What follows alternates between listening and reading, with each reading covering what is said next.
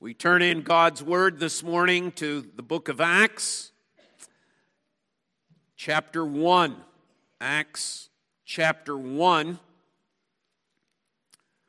As we consider this morning the last in our series of messages on 40 days and 40 nights.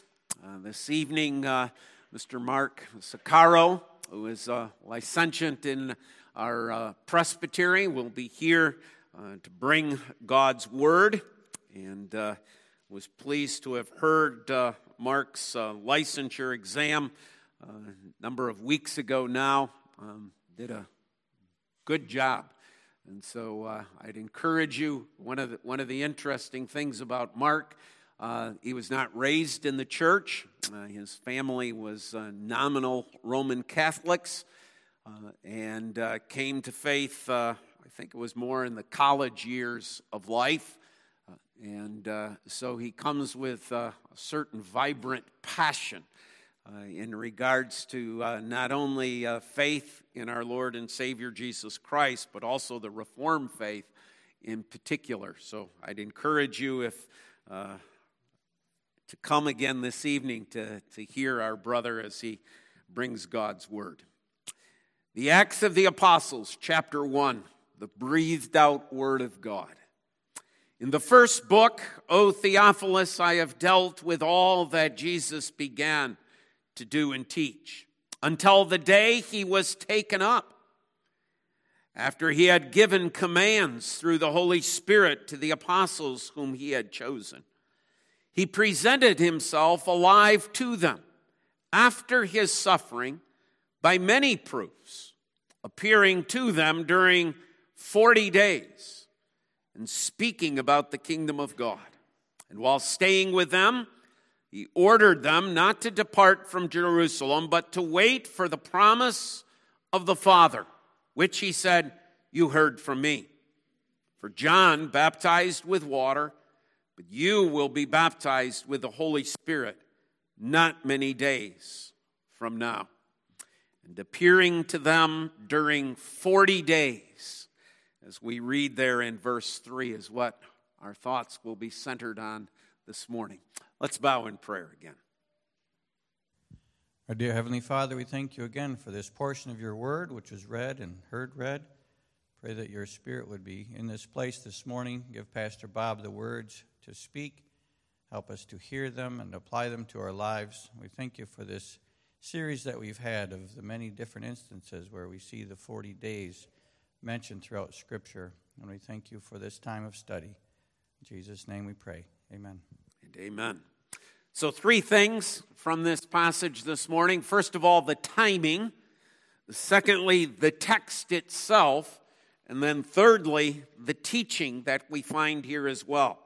So the timing, the text, and the teaching. So we're told here that he appeared to them, verse 3, during the 40 days. So what is the timing of this particular 40 days? And we can kind of set it up this way. We can look at it as being those 40 days mark the period of time from his resurrection to his ascension.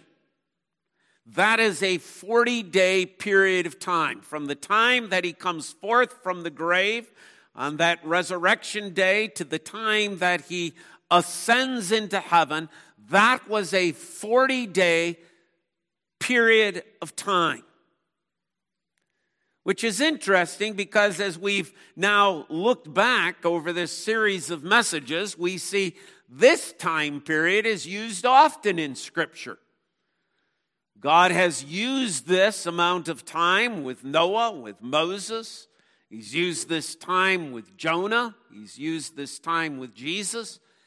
It's an interesting thing that God in his providence says, this time from the resurrection to ascension, I'm not going to make it 10 days. I'm not going to make it 20 days. I'm not going to make it 30 days. It's a 40-day period of time chosen specifically by God, just like all the other 40-day periods of time were. It's not random. It's not just, oh, it just happened to be 40. No, it is by God's plan and it is by God's purpose that this time between resurrection and ascension is 40 days. But it also breaks down in another way. At the beginning of Jesus' ministry, as we looked at last Lord's Day evening, there is this 40-day period of time. He's baptized, which is the sort of official start of his public ministry, is going out into the world, proclaiming the good news of the gospel. At the beginning of that ministry, there is that 40-day period of time. Now, after his resurrection, at the close of his, as it were, earthly ministry, comes another 40-day period of time. We could look at it this way. At the beginning of his ministry was a 40-day period of time of his being tested. At the end of his ministry is a 40-day period of time of his being honored. God allowed his beloved Son, the Father, allows the Son to be tested. But at the end of his ministry, he is given the privilege and the honor of being on this earth for a 40-day period of time, a period of time that we have said over and over and over again is not short. 40 days is a long time. He is given 40 days upon this earth to present himself as the resurrected, living Lord, Savior, King of the universe. See, God didn't just resurrect him, or he wasn't just resurrected and then disappeared.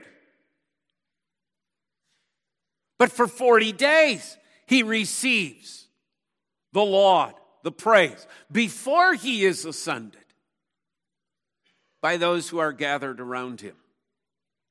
It's an interesting thing that God is doing here in Jesus' earthly ministry. But another way to look at this is a time period of judgment and grace. And it seems like that seems to be, when we go back and look at and say, okay, what seems to kind of be the theme that runs through these 40-day periods? Judgment and grace. That there's always a time in which we see God's judgment. How do we find it in these 40 days? For 40 days, Jesus made appearances that are testified to over and over and over again by witnesses who saw him. But that generation refused to believe. Think of this. God left the Jewish people with living witnesses who have seen and can testify, we have seen Jesus, we have seen Jesus, we have seen Jesus, we have seen Jesus alive, not just once, but multiple times. And they go back to family, friends, they go back to the Jewish people. We have seen Jesus alive. And for the most part, the Jewish people want to hear none of this. In fact, when we read the account in the Gospels, the report that the disciples came and stole the body is reported by the Gospel writer. That's still the same story that is told until the time he wrote the Gospel, which we know is at least 20, if not 30 years afterwards. 30 years later, the Jewish people are still explaining the empty tomb. Jesus came and, or the disciples came and stole his body. Even though there are all these witnesses saying, we've seen him, we've seen him, we've seen him. Living witnesses, not witnesses who are just recorded in the Word. Not witnesses that are in the book. But witnesses they could speak to. Oh, the judgment of God. Right? This is why Jesus says to those scribes and Pharisees, no sign's going to be given you but the sign of Jonah. And the people of Sodom and Gomorrah would have repented, but not you. Your hearts are hard. But then there's the grace. The grace that we see in these 40 days for those who got to see him. Turn with me. Keep your finger here a minute. Interesting little passage. Acts chapter 10. Acts chapter 10. You're going to find verse 40. Acts 10 verse 40. Peter is bringing the good news to the Gentiles. Things are happening. He's explaining the nuts and bolts of the gospel. Verse 40. So we have him dying, verse 39, verse 40. But God raised him on the third day and made him to appear. Now notice this. God made him to appear. Remember the language we have in Acts chapter 1. He appeared many times. God made him to appear, not to all the people, but to us who had been chosen by God as witnesses, who ate and drank with him after he rose from the dead. These witnesses who get to see the living Lord Jesus were chosen by God. Even those who he appears to are not random, but they're designated by God. I want this person to see Jesus. I want this person to see the living Lord. I want this person to see Jesus alive. I want this person to see Jesus alive so that we might be the witnesses. What grace in that. What a beautiful thing. And it's not just the 12. It's more than the 12. That we'll see in a few minutes. Who are called to be the witnesses. See, yes, there's judgment at work here, but there is also grace, just like there's been in each one of these 40 days and 40 nights accounts. But I'm going to take you a little bit further. There's even more grace. You might say, oh, if I were just one of those who could have seen the living Lord Jesus, oh, that would have been wonderful. What does Jesus say to Thomas? More blessed are those who believe and do not see. See, we're in the better position. Because our belief does not stem from sight. We didn't see the living Lord Jesus in those 40 days, yet we believe. And Jesus' word to you and to me is this: more blessed are those who believe without having to see me, Thomas. Ah, the grace of God in these 40 days. Now let's go back to Acts chapter 1, and let's look at the text, verse 3 again. He presented himself alive. It's an interesting phrasing, isn't it? He presented himself. When we hear that word, it means that Jesus is not with them 24/7. This isn't a constant presence of Jesus for 40 days and nights. Jesus presents himself. Every once in a while, here's Jesus. And then again, here's Jesus. And then he's gone for periods of time. And then here's Jesus. He presented himself on multiple occasions, which adds to the fact that Christ is indeed glorified in some way, in some form, in some fashion. He's not the Jesus of pre-resurrection. Something has changed. Something is different. Something is different about his being. Something is different about his authority. Something is different about what and how he shows himself.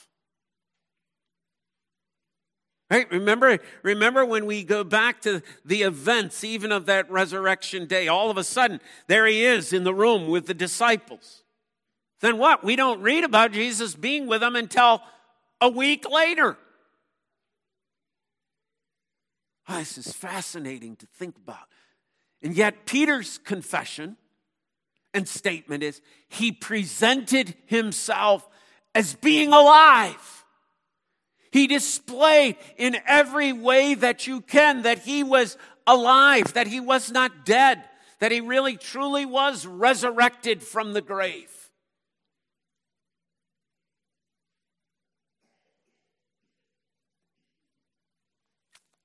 Why? Well, what might people say if Christ only appears to the disciples one time? Huh. Yeah, you fellows were hallucinating. I know you had quite a relationship with Jesus. We understand that, and now you miss him dearly, and I'm sure in that upper room there's all sorts of memories and so on. You guys were just hallucinating. Some of you've experienced that. You walk into a room after a loved one has passed away, and there's their favorite chair. And you walk in, and it's like, they're there. The memory and the heartache is so vivid, it creates a reality in your mind that isn't a reality. The memory is so strong.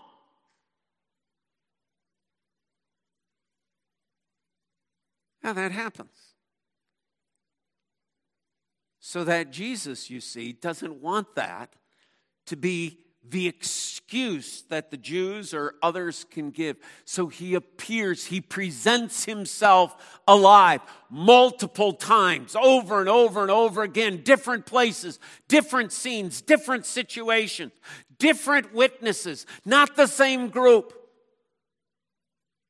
to provide factual evidence of the fact he is resurrected from the dead. So the text reads, he presented himself alive to them after his suffering by many proofs, appearing to them during those 40 days. So what's the list? Well, here is the list of Jesus' appearances. Early Sunday morning to Mary Magdalene near the sepulchre at Jerusalem, 1. To the women returning from the sepulchre, 2. To Peter near Jerusalem later that day, 4. To 2 disciples going to Emmaus that day. 5. That evening at Jerusalem to the apostles except Thomas. 6. The Sunday evening at Jerusalem to all the apostles, especially Thomas. 7. To 7 disciples fishing on the Sea of Galilee. 8. To 11 disciples on a mountain in Galilee. 9. To over 500 disciples at once. 1 Corinthians 15:6. Now, think about the passage we had later on in Acts. Peter saying, he appeared to those that God had appointed. It's not just the 12. It's the women. It's these two disciples, followers on the way to Emmaus. It's some 500 folks. Why? so that they might be witnesses. To James, 1 Corinthians 15:7, to the apostles at the Mount of Olives near Bethany. All in this 40 days. Now, of course, that raises some questions, doesn't it? What's he doing? What's he doing for those 40 days? Well, the text answers that. Appears to them during the 40 days and speaking about the kingdom of God. That's what he's doing. Every time he appears to them, he is speaking to them about the kingdom of God. How does John end his book? By saying that if we could seek to contain all that Jesus said and did, all the books of the world could not contain it. We have but a sample. We have but a sampling that God has placed in his word. Did he do more? Yes. Did he say more? Yes. But these things, John says, are written that you may believe. I don't have to give you any more information, God is saying. I don't have to tell you everything Jesus did. I don't have to give you every quote of Jesus. And even in these 40 days, he spoke to them about the kingdom of God. What were those conversations about? Well, some are recorded. The words to the disciples in the upper room. Some of which we've already heard, right? What is the kingdom of God? More blessed are you if you believe without seeing the resurrected Christ. We have the restoration of Peter. What beautiful words. What beautiful example is provided for us of what true biblical restoration looks like. We have his words to the disciples in the Great Commission. We have his words that we're going to look at in just a few minutes here in verses 4 and 5. But you say, well, that doesn't take much. What else might Jesus have taught about? Well, at that point, it would only be theorizing. But we do have an example, don't we? We have an example of Jesus walking with those two men on the road to Emmaus and opening up the Word, which would been the Old Testament, and showing to them that the Christ had to suffer. Showing to them that the Christ would be raised again. Showing to them the proofs that he indeed was the Christ. Can't you just see Jesus sitting down with those disciples and saying, let's deal with Leviticus chapter 1 today, guys. You guys are good, faithful Jews. You deal with the burnt offering. Well, let me show you how in the burnt offering I was on display. Let me show you how in the peace offering I was on display. As he takes them through the word. That's what he did with the men on the road to Emmaus. And he spoke to them about the kingdom of God. And yet, of course, I know, we're left with, so what else does he do for 40 days and nights? Where does he go? Where does he go when he's not appearing? Where is he then? Is he ascended? No. He has not ascended. I know there's kind of the theory and people say, well, he's going back and forth to heaven. Well, then there wouldn't be much point in the ascension itself. That would kind of be a sort of a, oh yeah, we'll just do this a minute because I've been doing it now for 40 days and nights, back and forth, and yeah, I'll just do it again. That takes away all the impetus of the importance of the ascension, and they're witnessing it. So what's he doing? I don't know. God has not chosen to tell us. Did he go to other places? Did he go to other lands? Did he go to other areas? Don't know. He eats, we know that, Okay, to show that he was no ghost, he ate fish, display to it. We know he cooked breakfast. He did that on the shore of Galilee one morning for the disciples. So we know he can do the ordinary things of life as well. But we don't know. And God has chosen not to tell us. Why? Because John said, all that you need, I have given you. There is not one more word about these 40 days and nights. There's not one more word about the teaching of Jesus that would add anything to the confirmation of the truth that he is alive, would not add anything to the revelation that God has already given to us. There's no mystery hidden in that, if we could only find the secret tapes of Jesus and the disciples. Sounds like another book for Pastor Bob to write and make a few dollars off. We don't need it. And so although our minds perhaps ask questions, they're questions that God says you don't need to probe. You don't need to ask. My word is sufficient. For 40 days, Jesus is making appearances, teaching, so that those who see the living Christ, the resurrected Christ, may go out and to be witnesses of the gospel.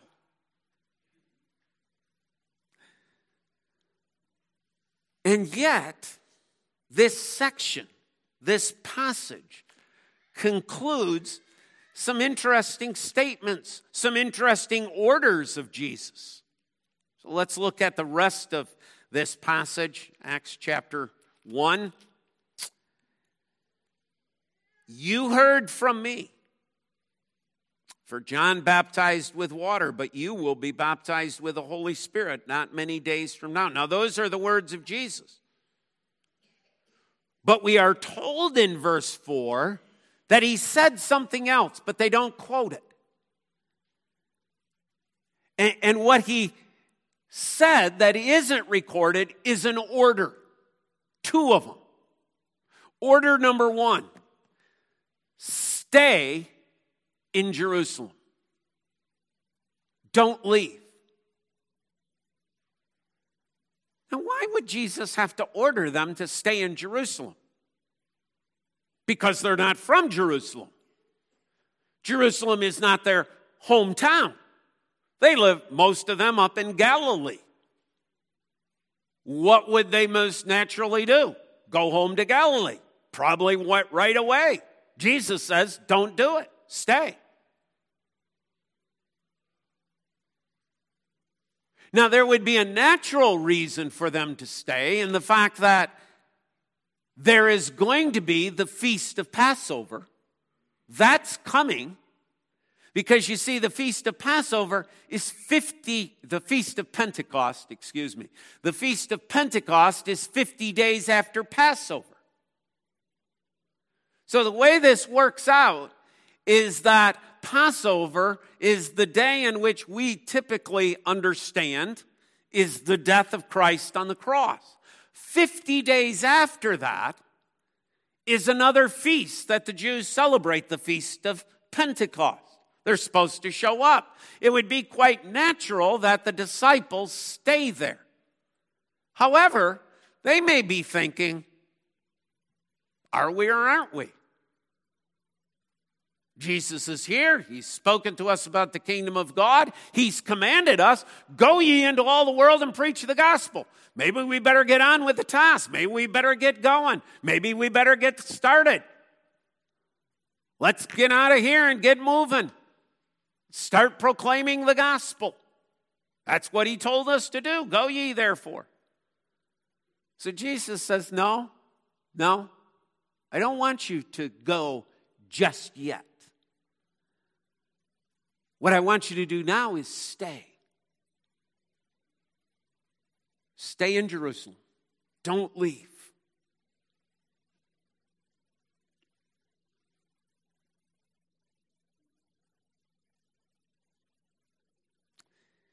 But do you notice how he does it? He ordered them not to depart. I find that interesting. Because in his earthly ministry, I hear Jesus speaking to them often. I hear Jesus telling them things. I even hear Jesus commanding them things. But this is interesting. The risen Lord and Savior orders them. There is a certain voice of authority. There is something different now. Remember the go ye therefore into all the world? All power and all authority has been given unto me. That's why I'm ordering you to go. Because all authority is mine. He orders them now not to go yet, but to stay. Don't leave Jerusalem. Stay in Jerusalem. Stay in Jerusalem and wait. Now this seems like it's backwards. This seems like this is not the order it should be in. It seems like they wait for what? Why should we wait? Let's go proclaim the good news. Let's go bash down the gates of hell. Let's go convert some priests. Let's go after some Pharisees. Let's go to it. Let's go out there. No, I want you to wait. No, stay in Jerusalem and wait. Why do they have to wait? They have to wait for the promise of the Father. Well, what's the promise of the Father? Well, Jesus said, you've already heard it from me. You heard me say that John baptized with water. You heard me say, but you will be baptized with the Holy Spirit, and that not many days from now. Why do you need to wait? You need to wait for the Holy Spirit to come. Let me ask you a question. I want you to think about this. So what do you think the ministry of Peter would look like if Peter were to go out without the Holy Spirit? What do you think the ministry of James and John, the sons of thunder, would look like if they're going out without the Holy Spirit?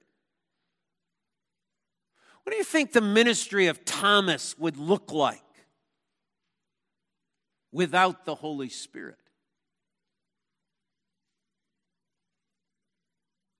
So what do you think your ministry would look like without the Holy Spirit? What would my ministry look like without the Holy Spirit? I can tell you. Failure. Failure. But how often Christians rush into something without the blessing of the Spirit upon what they're doing. Because they've decided it's the right thing. They've decided it's the way to go. They decided this is the way to proceed. And they're not waiting upon the Holy Spirit. Well, that doesn't mean there isn't a time for action. These boys, these men are going to get to work. These men are going to change the world. These men are going to lay their lives on the line and die for the sake of the gospel. But they also needed to be taught by Jesus to wait for the Holy Spirit. They needed that gift. They needed that presence. They needed that Holy Spirit power. Now, folks, that's no mystery what the Holy Spirit power is. That's this. That's this.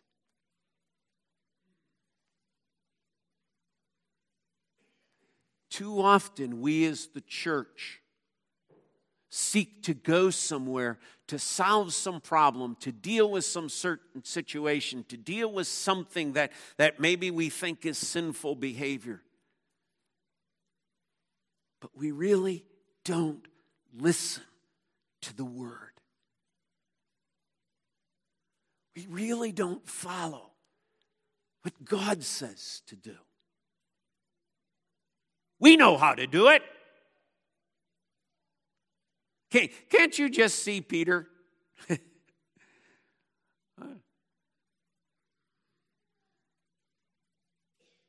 Yeah, I can see Peter. I can see Peter without the Holy Spirit. I can see what Peter's evangelism looks like.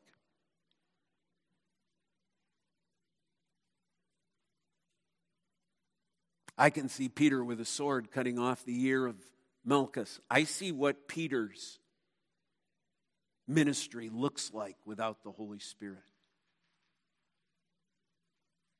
I see what these guys will do when the persecution starts without the Holy Spirit. They run and they fled. I see what it looks like. No, I never knew the man. No. Have nothing to do. Me, Christian? Never. Gentlemen, stay in Jerusalem and wait. Wait for the promise of the Father. Wait for the Holy Spirit. Wait for the leading of the Holy Spirit.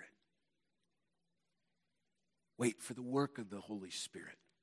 Wait for the confirmation of the Holy Spirit. And when they have it, there he is. Acts chapter 2. You killed the Christ. You brought him to a cross.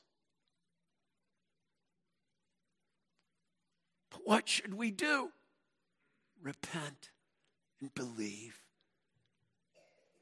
that Jesus is the Christ.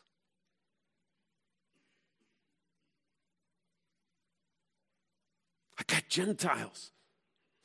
They're interested in the gospel. What do? He was killed. But on the third day, God raised him from the dead and he appeared. He appeared to individuals chosen by God. He's speaking of himself. Chosen by God so that we might be witnesses.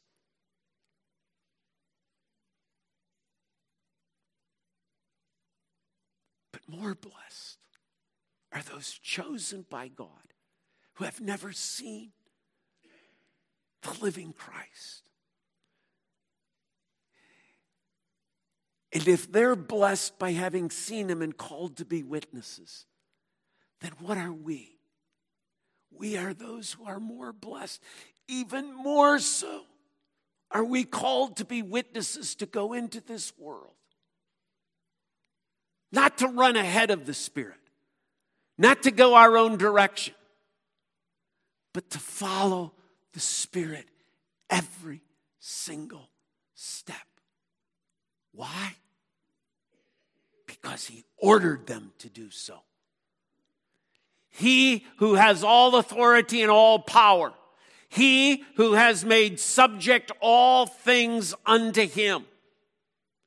He who rules his church and this world ordered them.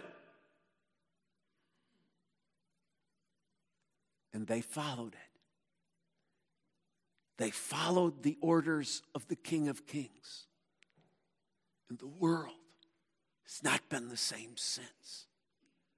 You and I are examples of a changed world because those men, those witnesses, Those 120 up in that upper room followed the orders of the king. What do you suppose would happen if today every single believer who professes the name of Christ were to say, I'm going to follow the orders of the king today?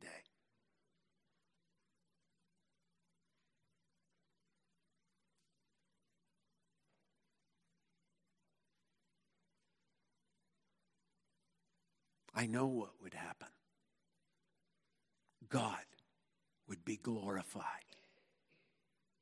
Amen?